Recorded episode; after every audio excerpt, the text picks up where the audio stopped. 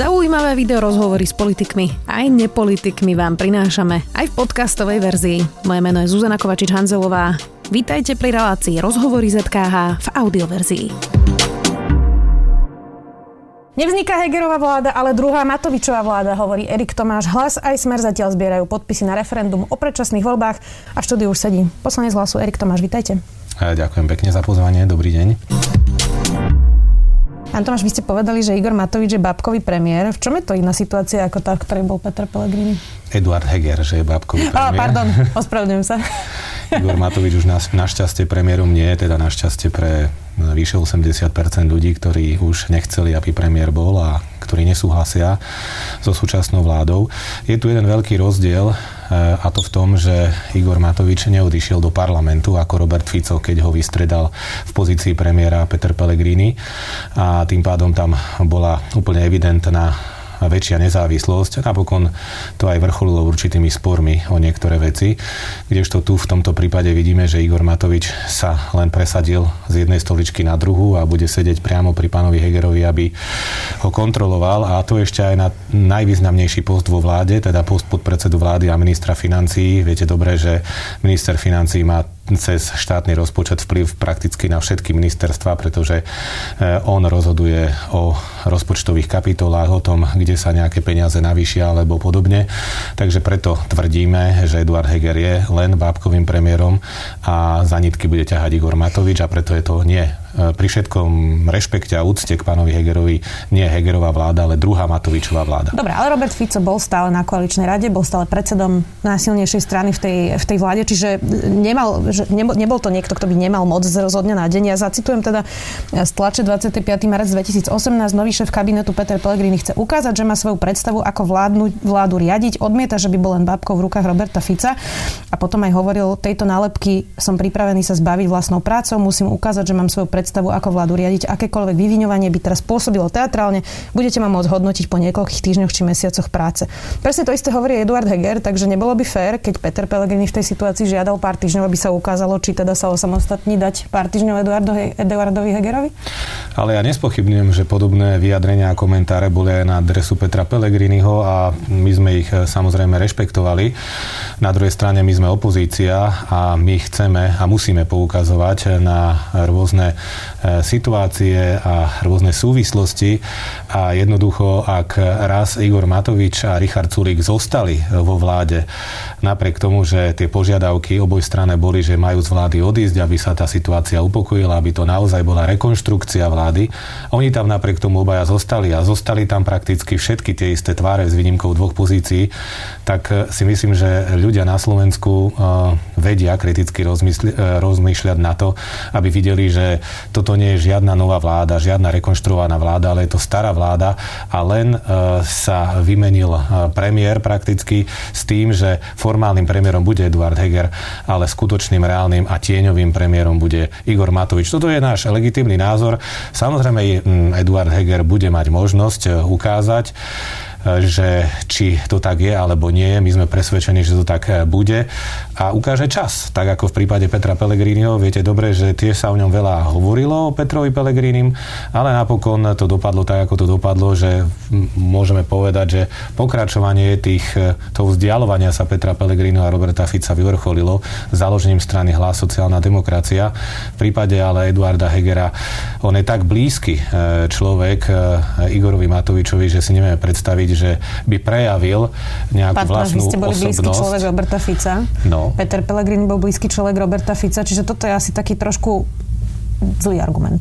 Zlý argument v čom? Ja si... V tom, že to, že je Eduard Heger blízky človek Igora Matoviča je úplne je fakt, ale takisto vy ste boli blízki ľudia Roberta Fica a otrhli ste sa. No dobre, veď ešte raz opakujem, každý má právo pomenovať situáciu, nech si verejnosť urobí potom názor neskôr sama. Ja si myslím, že ľudia vnímajú túto tzv. Rekonštrukciu vlády ako podvod na voličok, teda väčšina týchto ľudí, pretože nie je možné sa baviť o, o o, o žiadnej rekonštrukcii alebo o žiadnej významnej zmene.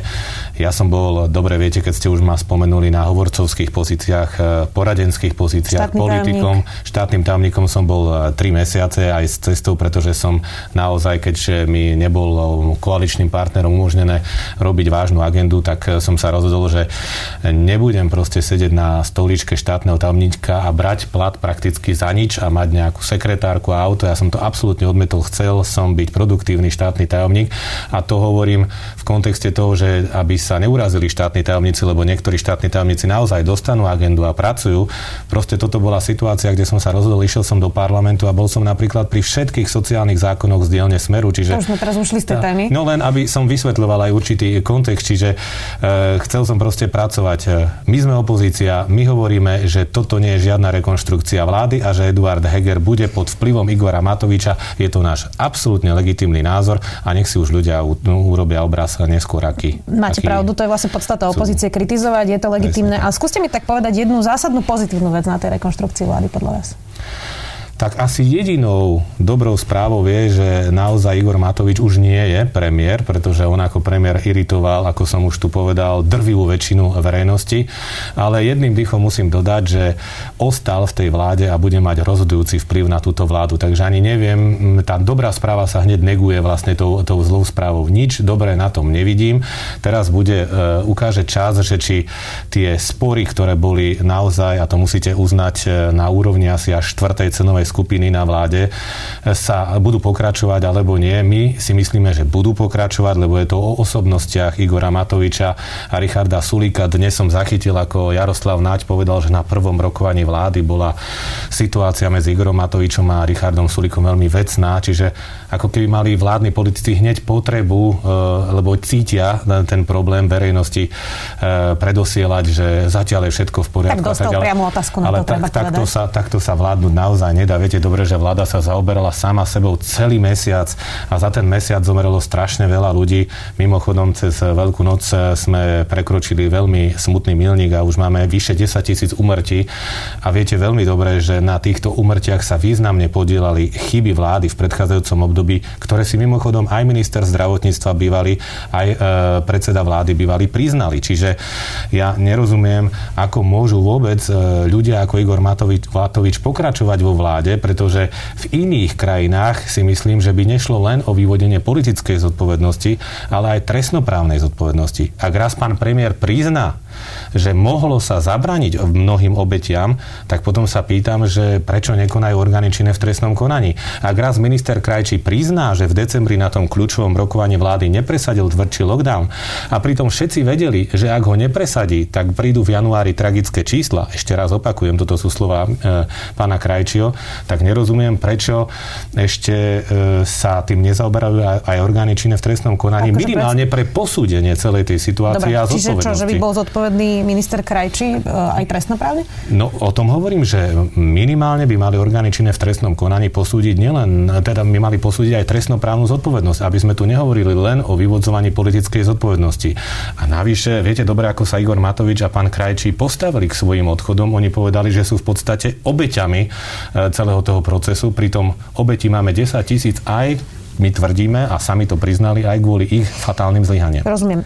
Vás volajú často Hlasosmer, často vás prirovnávajú alebo povedia práve z koalície, že ste Smer dva. Čiže skúste povedať, že v čom ste iní ako Smer? Vaša strana. Toto je asi najčastejšia otázka, ktorú dostávame. Viete dobre, že... Lebo máte veľa prienikov, to asi nepopierate. Ale my sa vôbec neoťahujeme od svojej minulosti. Vieme, kde sme predtým pôsobili. Boli určité veci, ktoré sa nám nepáčili. Chceli sme presadiť zmeny v rámci našej predchádzajúcej strany. Nepodarilo sa to. Dokonca poviem, že Robert Fico má absolútne legitímny názor, keď tvrdí, že chce stranu Smer viesť on sám, svoju stranu, ktorú založil. Ale potom aj my žiadame pochopenie pre nás, že už sme ďalej my takto nechceli pokračovať a založili sme si svoju stranu. Čiže autoritársky, keby to stalo mimo... iba na jednej osobe, chápem to správne? Nie, len, ja len hovorím, že je legitímny názor Roberta Fica, keď povedal, že chce zostať predsedom strany, ktorú založil, ale chceme, aby rešpektoval aj on náš odchod, pretože my sme už v tejto konštalácii nechceli pokračovať. Len chcem pripomenúť, že aj Robert Fico svojho času odišiel z es dé el, nevzdal vzdal sa mandátu a založil si stranu Smer, takže ak to vtedy bolo legitímne, tak hovorím, žiadame o pochopenie aj my. Ak sa pýtate na tie rozdiely, myslím si, že tie rozdiely sú zjavné a vývoj napokon nám dáva zatiaľ za pravdu. No tak mi povedzte také tri zjavné rozdiely. Prvú vec, ktorú chceme ešte povedať, že kritici v čase nášho odchodu tvrdili, že rozbijame sociálnu demokraciu a že toto bude znamenať koniec sociálnej demokracie na Slovensku. Politické preferencie, respektíve ich vývoj ukazuje, že naopak sociálna demokracia ako taká... Ako taká to sa priznám, že si ani nepamätám takéto kritiky. No samozrejme, to bolo predovšetkým zradou tábora sociálnych demokratov, mm-hmm. ale ukazuje sa, že sociálna Dobre. demokracia posilnila. Prvá vec, ktorá je dôležitá, myslím si, že je veľký rozdiel v štýle komunikácie a reakcie na niektoré témy, aj na témy z minulosti. Druhá vec, opäť to prieskumy potvrdzujú, že strana Hlas sociálna demokracia má koaličný potenciál a dokonca dokáže na seba viazať aj súčasných, už teraz bývalých vládnych voličov, pretože podľa, myslím, prieskumu Fokusu stotisíc už, už stotisíc voličov, bývalých voličov tejto vládnej koalície prešlo k strane... Nie, nie, tejto, myslím, tejto Igora Matoviča. Áno, áno, prešlo už k strane Hlas, čiže strana Hlas dokáže oslovovať aj... Dobre, voli... ale to dokázal aj Smer, čiže v čom ste iní? Už, už nie. Už, už teraz nie, už, ale dokázal už predtým. Už nie, no veď bolo to, bolo to v, vo fáze, keď sme zistili, že strana Smer nemá koaličný potenciál a nedokáže už oslovať iných voličov. Dokonca tí voliči, ja, ja to nebudem teraz komentovať, nie je už na mňa, aby som komentoval nejaké pomery v strane Smer, ani to nechcem robiť, lebo už som v novej strane, ja už som sa nakomentoval pomerov v strane Smer e, dosť predtým. Takže myslím si, že tie rozdiely sú zásadné, ale čo je dôležité je, že vôbec sme neublížili našim odchodom sociálnej demokracie ako také, ale naopak pomohli. Dobre, zbierate teraz podpisy na referendum aj so Smerom? Tá spolupráca zatiaľ funguje hladko? No tak zbiera ich petičný výbor, kde samozrejme naše strany nominovali e, nominantov. E, vždy sa hovorilo, že sme tvrdili, že to má byť apolitické a podobne a ja som si aj pozrel výroky niektorých politikov, ktorí nesprávne použili slovo apolitické, skôr by sa hodilo nadstranické, lebo sme chceli, aby sa do toho referenda zapojili aj iné organizácie. Ide to skvele, musím povedať. Na to, v akom sme stave, to znamená, že je núdzový stav, že sú rôzne obmedzenia. Myslím, ale teraz tú spoluprácu so Smerom, nie to zbieranie podpisov samotné. Tak každý si zbiera po svojej linke a oznamuje to petičnému výboru. Petičný výbor komunikuje aj so stranou Smer, aj so stranou Hlas, aj s Konfederáciou odborových zväzov, ktorá, viete, dobre sa pridala k tomuto referendu. Dôležité je to, aký bude alebo aký je výsledok a ja môžem tiež zopakovať, že keď zrátame hlasy, ktoré sú pozbierané spolu všetky, tak už sme cez hranicu štyristo tisíc, čiže sme už dávno nad zákonnou hranicou tristopäťdesiat tisíc podpisov. To som sa presne chcela spýtať, že koľko ich už teda máte. A čiže chcem... už máte splnenú hranicu, predpokladám, že chcete mať nejakú rezervu ešte, presne, čiže dajme tomu nejaký tak. týždeň, dva, ešte možno tri. To Kedy to chcel, dáte to, prezidentke? To som chcel povedať, že chceme mať samozrejme rezervu na to zákonnou hranicou, aby nedošlo k akýmkoľvek pochybnostiam, že tých podpisov nie je dosť a že sú tam nejaké falošné, lebo viete, niektorí ľudia sa vedia aj dvakrát, ale toto úplne vylúči situácia, keď bude vysoko nad štyristo tisíc podpisov, možno päťsto tisíc podpisov, ale už teraz nejde ani o to, koľko ich bude, ale kedy načasujeme, alebo kedy petičný výbor načasuje návštevu pani prezidentky. Bude to ešte pred letom? Ja, no, no určite, ja si myslím, že v, v rámci mesiaca apríl sa s podpismi pôjde za pani prezidentkou. Nie je to príliš drahá politická kampaň, keďže to referendum de facto nič neznamená. Aj keď sa uskutoční, aj keby náhodou bolo teda úspešné, tak vlastne to neznamená, že budú predčasné voľby. Čiže nezaplatia to opäť daňoví poplatníci, sú to milióny eur a, a, a bude to vlastne kampaň Smeru a Hlasu? Žiadna drahá kampaň. Myslím, že referendum podobne ako voľby stojí okolo desať miliónov eur. Tak len jeden príklad za všetky. Pozrite sa, koľko už vláda minula napríklad na nezmyselné plošné testovanie. Podľa nás nezmyselné. Viete dobre, že sa nakupujú testy všelijako a teraz aj posledných pätnásť miliónov testov, ktoré mali byť najprv určené ako samotesty, sa ukázali, že nie sú použiteľné ani na tých momkách. Čiže o tom sa ani nebavme. Referendum je legitímny demokratický nástroj a mnohí aj naši voliči nám hovoria, prečo len tárate, prečo nič neurobíte. Oni by boli najradšej asi, aby sme išli pred ten úrad vlády a zobrali vidly a vyhádzali vládnych politikov z úradu vlády, ale takto demokracia nefunguje a zvlášť máme tu nejaké obmedzenia, s ktorými my nemusíme súhlasiť, ale samozrejme ako politici ich musíme rešpektovať. Čiže je to demokratický nástroj a ja som zachytil aj polemiky o tom, či teda to referendum má len odporúčací charakter alebo nie, pretože viete dobre, že výsledok referenda sa zverejňuje v zbierke zákonov, teda podobne ako zákony a má určitú váhu, ale napriek všetkému si neviem predstaviť, že keby ľudia sa naozaj referend, na referende zúčastnili a referendum by bolo platné a jeho výsledkom by bolo, že má byť skrátené volebné obdobie, neviem si predstaviť, že by druhá väčšina vládnych politikov to ignorovala. Zachytil som určité prvotné reakcie, najmä poslancov strany SaS a hneď si za to aj zlizli svoje, ale potom už pribúdali skôr názory vládnych poslancov, že pokiaľ by to referendum bolo úspešné, tak by ho samozrejme neignorovali, čo si myslím, že by aj bolo vhodné, pretože potom si neviem predstaviť, čo by verejnosť s nimi urobila. Rozumiem. Peter Pellegrini povedal, že by sa nenechal zaočkovať AstraZenecou. Váš poslanec Richard Raši naopak sa ňou dal zaočkovať. Ľudí ubezpečuje, že je to bezpečné. Tak teda skúste mi povedať, aký je postoj strany Hlas k očkovaniu AstraZenecou? V prvom rade chcem povedať, že postoj strany Hlas k očkovaniu ako takému sa nemení. Očkovanie musí byť vždy na dobrovoľnej báze. A čo sa týka AstraZeneky, pani moderátorka, najmä posledné dni ukázali veľké problémy, respektíve pribudli obrovské pochybnosti o AstraZeneke. Čiže ak raz pán Pellegrini... To ste aj pred troma týždňami hovorili. Ale teraz sú nové argumenty a ja vám ich aj poviem, pretože treba to ľuďom povedať. Nikto tu nechce naschvál niečo spochybňovať a hlavne sa nechceme stať nejakým nástrojom boja medzi spoločnosťami, povedzme, ktoré tie vakcíny ponúkajú. Ale pra, platí zásada, každý má svoje telo. To je jeho telo a on musí usúdiť, či si do svojho tela niečo nechá vpichnúť a ak áno, tak čo to bude. A pri AstraZeneca za posledné tri alebo štyri dní vyskytlo sa mnoho pochybností. Poprvé, expert Európskej liekovej agentúry konštatoval, že existuje súvislosť medzi AstraZeneca a krvnými zrazeniami. É em á to zatiaľ nepotvrdila. Pod, oni to zatiaľ, e, zatiaľ nepotvrdili, ale dva dni predtým é em á sama povedala, že ešte raz posúdi AstraZenecu a ešte raz e, vydá nejaký názor, čo je tiež veľmi pochybné. Dobre, a keď ho vydá, že je to teda v poriadku, že to preverili, tak čo potom? No tak pozrite sa, ja si na to počkám, pretože é em á raz povedala, že je to OK, teraz povedala, že to ešte posúdi, jej expert povedal, že to OK nie je. Briti, vieme dobre, že je to britsko-švédska, myslím vakcína, tiež priznali prípady krvných zrazenín. Nemecko už odporučilo ľuďom do šesťdesiat rokov, ktorí boli zaočkovaní prvýkrát vakcínou AstraZeneca, aby si tú druhú dávku nedávali a Dáni úplne stopli a zakázali ľuďom do šesťdesiat rokov sa očkovať vakcínou AstraZeneca. Toto sú fakty, toto sú ľudí... Dobre, toto fakty ľudí, sú aj, že ale, COVID tiež spôsobuje tie trombózy, toto... že trombózy sa vyskytujú v, v populácii v takom percente aj bez očkovania, aj bez covidu. Čiže ja rozumiem, že musíme toto počkať, aby, počul, sa to, aby sa to vyjasnilo, ale teda uh, vy máte dvadsaťpäť percent. Peter Pellegrini je najpopulárnejší politik hneď po prezidentke Čaputovej.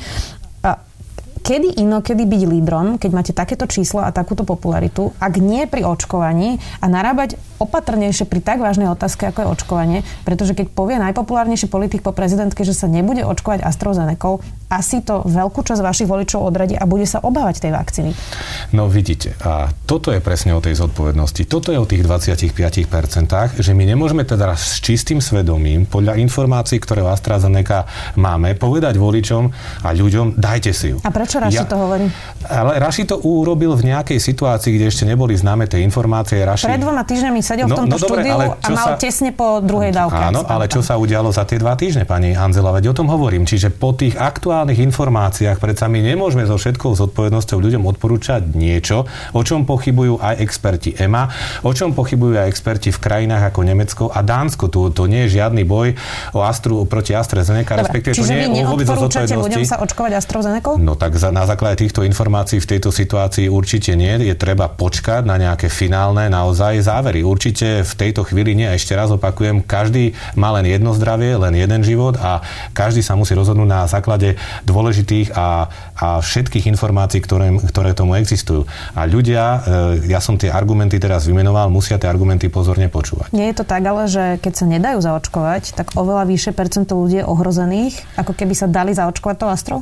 No viete, ale veď je veľa iných vakcín prípadne. Či to nie je nebezpečné? Odporúčať iných... neočkovať sa, pretože oveľa väčšie nebezpečenstvo hrozí ľuďom, keď sa teda nezaočkujú vôbec, ako by sa zaočkovali a sú tu možno nejaké pochybnosti o trombóze. Aby sme sa rozumeli. Ja som povedal jasne náš postoj strany Hlas, že očkovanie áno, ale na dobrovoľnej báze. To je prvá vec. A druhá vec, vidíte, že je tu nejaký problém, legitímny problém, ktorý nehovoríme my, ale odborníci, my nie sme odborníci na vakcínu z AstraZeneca. Máme veľa druhov vakcín, takže prečo by sme nemali tento postoj zaujať a nehovoriť, keď vidíte, aké informácie sa vynárajú, my ich vnímame a je povinnosťou ich našim voličom a vôbec ľuďom na Slovensku sprostredkovať.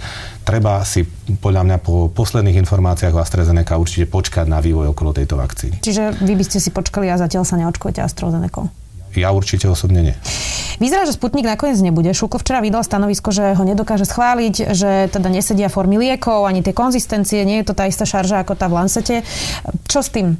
Aký je váš postoj napríklad k Sputniku? No toto je jednoducho opäť jedno veľké nešťastie, ako dokáže proste vláda, alebo dokázala vláda Igora Matoviča urobiť nejaké urýchlené rozhodnutia, pretože my samozrejme podporíme očkovanie vakcínou Sputnik, ale aj tá by mala byť schválená minimálne domácou autoritou. A ak jednoducho domáca autorita Šukl nedokáže k tomu vydať nejaké jasné stanovisko, a to sú odborníci, respektíve tvrdí, že tie šarže sú iné ako tie, ktoré boli prezentované v časopise, tak podobne ako pri AstraZeneca, aj tu veľmi citlivo vníma ten, vnímame ten problém. Bolo by veľmi dobré a tu by veľmi pomohlo, aby Európska lieková agentúra, ktorá už posudzuje e, Sputnik, čo najskôr vydala k tomu nejaké stanovisko. Čiže, aby sme si to ujasnili, keď é em á vydá stanovisko k AstraZeneca, budete tomu dôverovať? A keď vydá stanovisko k Sputniku, budete tomu dôverovať? No tak e, to je taká dosť záľudná otázka, pretože é em á už raz stanovisko vydala k AstraZeneca no. a potom ho začala korigovať. Ja len aby som si to ujasnila, že korigo, čomu teda veríte, keď tá é em á vydá? Tak ja pevne verím, že, že napokon dojde k nejakému, nejakej zhode minimálne v rámci Európy na tom, čo je a čo nie je bezpečné, ale bavíme sa teraz o Sputniku. Hej? Sputnik podporujeme. Dobre, dokonca tvrdíme, že dobre, že v čase, keď sa ukázalo, že tá Európska komisia a sama si to priznala, zlyhala pri obstarávaní vakcín ako celku, sa hľadali na Slovensku nejaké nie, nie, pán Tomáš, tomu ja rozumiem. Ja len sa vás pýtam, že ale prečo sa pri Sputniku teraz é em á áno a pri AstraZeneca ďalšie stanovisko é em á je ako keby na pováženie podľa vás. Ja vám to vysvetľujem. é em á už mala stanovisko kladné k AstraZeneca a teraz povedala, že ho musí na novo prehodnotiť. Tak ja pevne verím, že dôjde k nejakej zhode viacerých kapacít aj na jednej, aj na druhej, aj na jednej, aj na druhej vakcíne a ľudia budú naozaj môcť spokojným svedomím sa rozhodnú. Napokon je to dobrovoľné rozhodnutie ľudí, ale určite takéto vydávanie stanovisk rôznych k jednej vakcíne nepomáha rozhodovaniu ľudí. Určite nepomáha a nepomáha ani to, že štátny ústav na kontrolu liečiv nedokáže zaujať jasné stanovisko, pretože koho iného majú tí ľudia počúvať, ak nie odborníkov. Áno. Um... Bol to nástroj ruskej propagandy? Celé to vítanie Sputniku a celé to, ako to vlastne teraz vyzerá, že dopadá? Ja to nevnímam tak, keď ide o zdravie a životy, netreba používať až tak vycibrený diplomatický jazyk. Išlo podľa mňa o snahu mať čo najviac vakcín. Problém je len v tom, že to urobilo sa zase tak po Matovičovsky. Viete, že o niečo dovezie. Teraz zistíme, že nevieme, či vôbec ten Sputnik je rovnaká šarža, či sa môže používať. Potom všetko chcel zvaliť celú zodpovednosť na lekárov. Viete dobre, že ja viem, že v zákone je to tak stanovené, ale oni menia zákony v skrátenom legislatívnom konaní ako na na bežiacom páse a mohli ten zákon rýchlo zmeniť. Čiže on s Krajčím, pardon, pán Matovič s Krajčím privezú vakcínu, ale zodpovednosť za podanie na lekárov nie. Ak raz tie vakcíny dovezol štát, tak má nie zodpovednosť primárne štát za podanie týchto vakcín. A toto, tak a toto sa mi, toto sa mi nepáčilo, len koľko okolo toho, viete, ešte šibrinkovali a trvalo to a tak ďalej. Škoda, že, že nie je to stanovisko nášho Šuklu proste kladné a, a jasné. Škoda, že ešte nie je stanovisko é em á, pretože ten Sputnik, pokiaľ by bol v poriadku, pokiaľ by bolo konštatované, že všetko je OK, by určite pomohol. Viete dobre, že vyšiel aj prieskum, že myslím takmer polovica obyvateľov Slovenska si chce Sputnik, chce Sputnik použiť a chce si tú, tú vakcínu proste do seba dať. A, ale na to aj tí ľudia potrebujú povedať, áno, odborníci povedali, je to OK, dajte si to. Pre sa ľudia neštudujú všetci medicínu, nemajú prehľad o vakcínach, aby sa len takto rozhodovali. Keby ste mali na váhe Astru a Sputnik, ktorá z týchto vakcín máme sympatickejšia? No, tak to sú také, viete, otázky, ale dobre, budem sa snažiť odpovedať. Určite v tejto situácii skôr Sputnik mi je sympatickejší ako AstraZeneca. Skutočne? Áno, ale uznajte, že to je dosť bulvárna otázka. Je to e, popularizačná otázka. Popularizačná, dobrá, aby sme sa bavili. Ale dobre.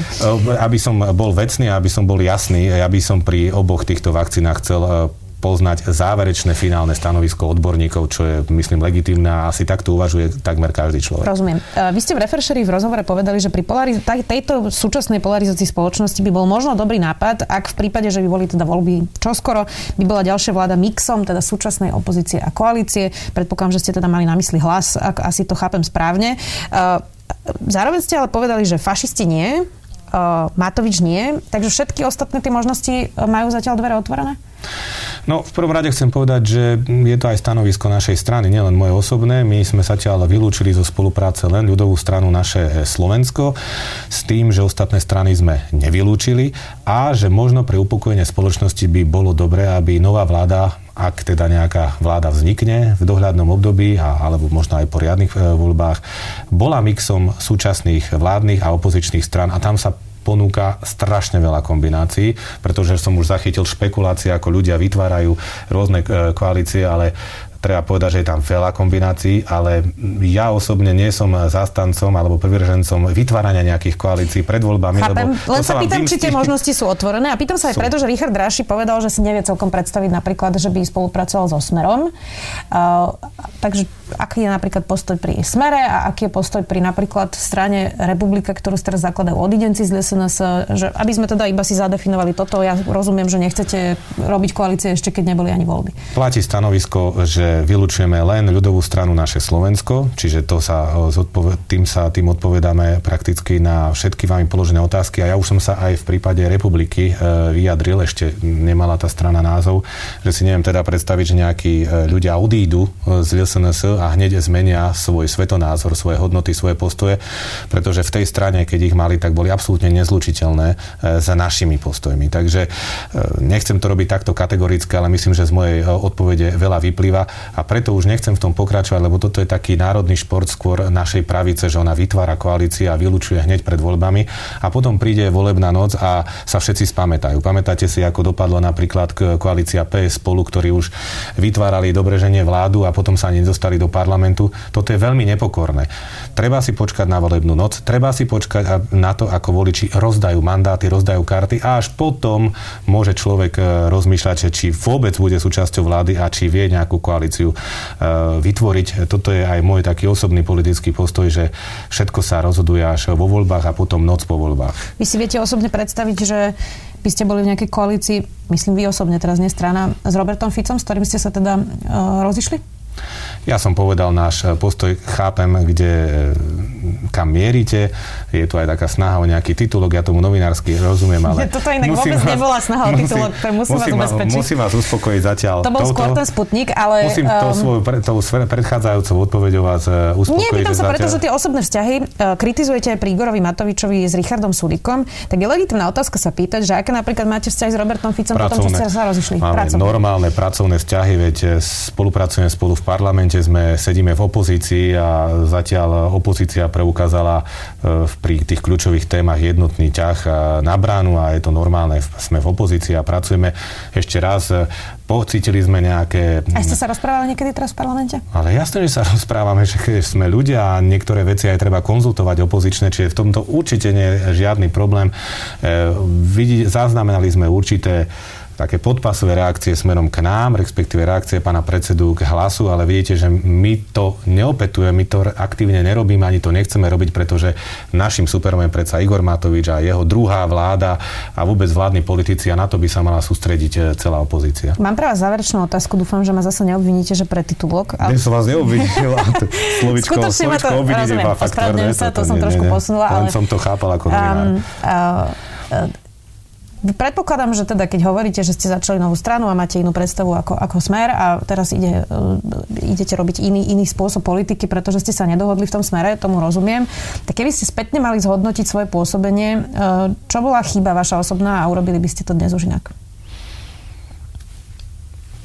Čo človek robí určite chyby. Ja som ale v politike veľmi krátko, som piaty rok v politike, dokonca členom strany Smer som bol iba rok a pol, pretože mnoho ľudia, mnoho ľudí si automaticky tú hovorcovskú funkciu spája so stranickosťou, to nebolo.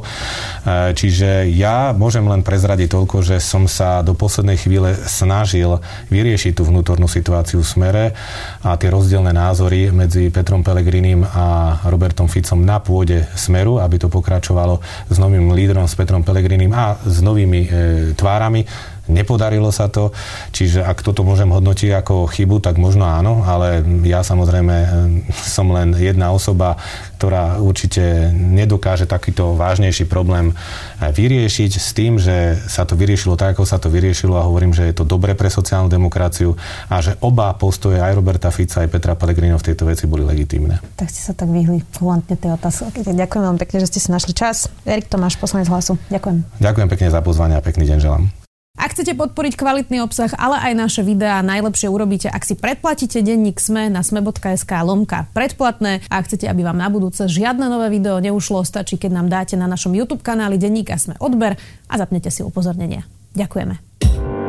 Počúvali ste podcastovú verziu relácie Rozhovory zet ká há. Už tradične nás nájdete na streamovacích službách, vo vašich domácich asistentoch, na sme bodka es ká v sekcii Sme video a samozrejme aj na našom YouTubeovom kanáli Denníka Sme. Ďakujeme. Zamrznutý Sibír alebo rozpálená namíbijská púšť. päť hodín v lietadle alebo päť dní vo vlakoch. Pacifickú hrebeňovku po vlastných alebo chatkový rezort na pláži v Kambodži. Cestovateľský Všesvet podcast s Tinou Hamárovou a Naďou Hubočan sa vracia späť do podcastovej rodiny denníka SME a prenesie vás na opačný koniec sveta aspoň virtuálne. Dajte si s nami rannú kávu alebo príjemnú prechádzku, poďme snívať a tešiť sa na časy, keď budeme môcť opäť chodiť po svete. Všesvet podcast vychádza každý utorok na všetkých podcastových aplikáciách a nájdete ho aj na stránke sme bodka es ká.